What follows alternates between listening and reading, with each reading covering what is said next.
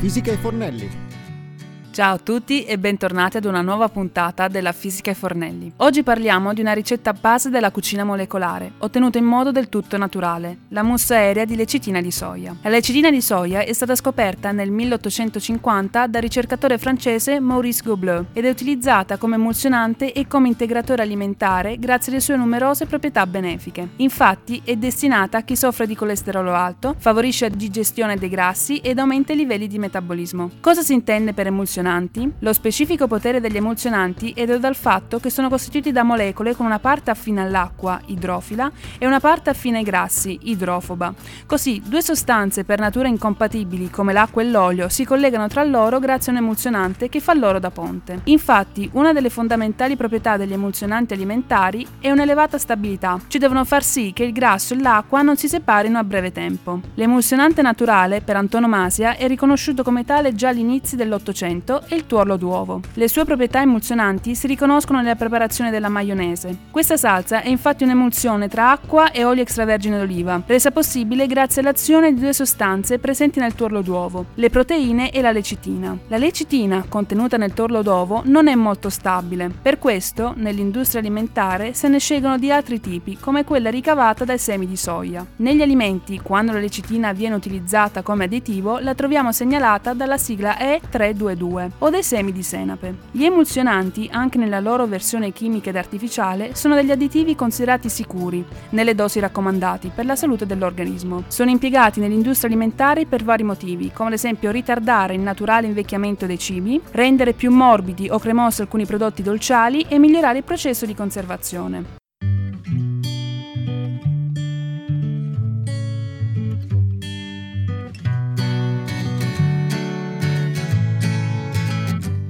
Le proprietà emozionanti della lecitina di soia la rendono anche un prezioso ingrediente in cucina molecolare. Infatti, lo scopo di questa cucina permette di cucinare senza l'impiego di sostanze chimiche additive, osservando il comportamento delle molecole dei cibi durante le varie fasi di trasformazioni. Grazie a questa sua proprietà di tenere insieme appunto grassi e liquidi, la lecitina di soia è utilizzata in molte ricette, come le salse, ma anche in diversi prodotti dolciari, come biscotti e torte, o in primi piatti di pasta fresca, come ravioli. Con la lecitina è possibile creare infatti delle sfoglie molto resistenti ed elastiche, che di conseguenza si possono lavorare fino a renderle sottilissime. Un'applicazione popolare consiste nel convertire qualsiasi succo o liquido aromatizzato in una schiuma molto leggera. Queste schiume possono essere congelate per ottenere schiume solide. Le schiume permettono una liberazione di sapori senza alcun retrogusto, almeno che non venga usata troppa lecitina. L'aria intrappolata non solo fornisce il rilascio eccellente di sapori nella bocca, ma aiuta a ridurre la quantità consumate, riducendo di conseguenza il consumo di grassi grassi. Come abbiamo appena detto, per essere sicuri che il gusto del liquido sia invariato è necessario utilizzare la minor quantità di lecitina di soia possibile. Possiamo considerare indicativamente circa 2 grammi di lecitina di soia in 400 ml di liquido, è spesso sufficiente per la produzione di una schiuma senza alterare il gusto. La mousse aerea potrà essere conservata in frigorifero ed essere ripresa di nuovo per creare più schiuma. Quindi le aree molecolari non vengono utilizzate solamente per decorare i piatti, ma sono usate anche per conferire un aroma speciale ed un unico alla pietanza, evitando di coprire il sapore originale e di appesantire la struttura.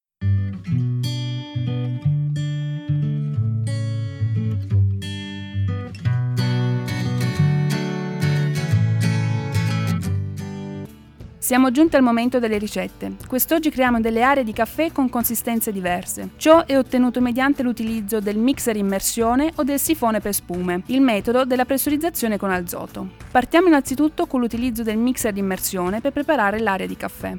Che consistenza otterremo? La preparazione graduale d'aria nella preparazione, tramite l'uso appunto del mixer immersione, permette alla lecittina di soia di collocarsi tra ciascuna bolla d'aria e il liquido. Le bolle d'aria rimangono nella preparazione e si ottiene un effetto shampoo. Servono una tazzina da 80 ml di caffè, 20 ml di latte, 3 granuli o polvere di lecitina di soia, 7 grammi, quindi circa un cucchiaino di zucchero. Il materiale che serve è un beker, mixer di immersione, una moca, cucchiaino e ciotole. Innanzitutto prepariamo il caffè con la moca e lasciamo completamente raffreddare. Una volta freddo, versare il caffè nel becker di un frullatore, unire il latte, lo zucchero e la lecitina di soia. Inserire il mixer di immersione nel liquido e frullare. Sollevare lentamente il mixer di immersione, inclinare il becker e mixare nuovamente la schiuma superficiale. Estrarre l'aria ottenuta e lasciare riposare alcuni istanti in una ciotola. Nel frattempo preparare l'alimento di accompagnamento. In questo caso abbiamo scelto di servire l'aria di caffè insieme a uno yogurt bianco naturale.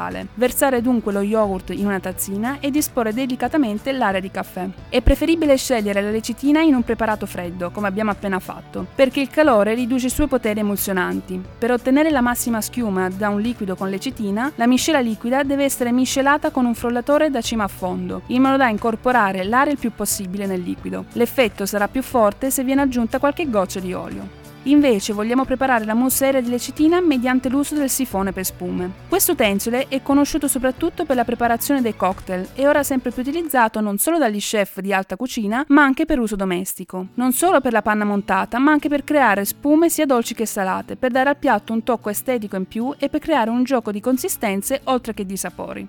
Ero stufo di mousse pesanti e senza gusto. Grazie al sifone usato per montare la panna, ho capito di aver trovato la macchina giusta per poter realizzare spume di verdura, frutta fresca, secca, erbe e spezie. Così, uno dei cuochi più apprezzati del mondo, Ferran Andrià, spiega la sua intuizione di utilizzare il sifone per rendere spumoso qualsiasi ingrediente mai montato prima. Per chi non lo conoscesse, il sifone basterà dire che ha l'aspetto simile a quello di un erogatore di soda seltz che utilizzano i barristi per i cocktail. Si presenta quindi come un contenitore stretto e lungo di metallo con un coperchio sul quale si trovano una valvola di uscita, una leva per azionare l'erogatore e un cilindro dove si inserisce la cartuccia del gas, da insufflare nel contenitore. Il gas generalmente usato nelle bombolette è l'ossido di diazoto, conosciuto anche come protossido di azoto o gas esilarante N2O molto solubile in acqua e nei gas. È lo stesso gas utilizzato nelle bombolette di panna montata pronta che si trovano sugli scaffali del supermercato. Cerchiamo adesso di capire il segreto di questo attrezzo che conferisce agli ingredienti una texture di incredibile scioglievolezza. Le cartucce di questo sifone contengono protossido di azoto, quindi due atomi di azoto e uno di ossigeno. Liberando questo gas all'interno del sifone tramite l'apposito beccuccio, vengono divisi due elementi che sprigionano un'alta quantità di ossigeno che, premendo l'apposita levetta del sifone, permette di ottenere ottenere una spuma leggerissima e dal sapore delicato. Infatti, la sensazione di leggerezza è data esclusivamente dalle bolle di gas che vengono incorporate dall'ingrediente di base grazie all'aggiunta di sostanze gelificanti o emulsionanti. Quando si preme la leva del sifone, la pressione diminuisce, sappiamo che quella atmosferica è più bassa. Il gas non è più solubile come prima e creando delle bolle gonfia la miscela. I passaggi per creare le spume quindi sono semplici: preparare un composto liscio e senza grumi, avendo cura di passare gli ingredienti più grossolani al frullatore. Versare il liquido fino a un livello indicato sul sifone, chiudere il coperchio, inserire la cartuccia di azoto nell'apposito cilindro, agitare e mettere in frigorifero per almeno un paio d'ore. A questo punto la spuma è pronta. Durante l'erogazione il sifone va tenuto capovolto, altrimenti il gas sfiata inutilmente senza far uscire il composto che c'è all'interno. Questo succede perché il gas nel sifone, essendo più leggero, galleggia sul composto. Quando si capovolge lo strumento, il gas rimane sul fondo e, non appena si preme la leva, la schiuma fuoriesce dal beccuccio. Questa è una tecnica che permette di montare qualsiasi ingrediente dolce o salato conservando intatte tutte le proprietà nutritive di partenza e soprattutto il sapore.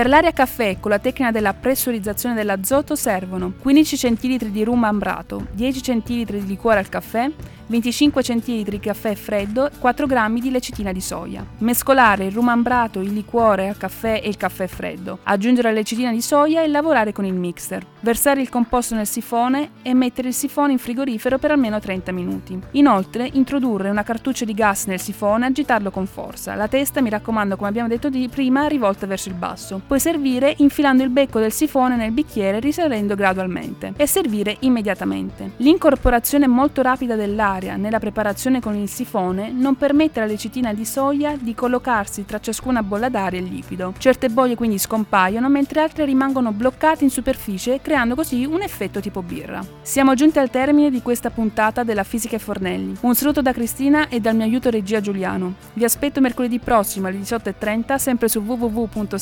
www.cucinamedica.it per continuare questo fantastico viaggio nella cucina molecolare. Ciao!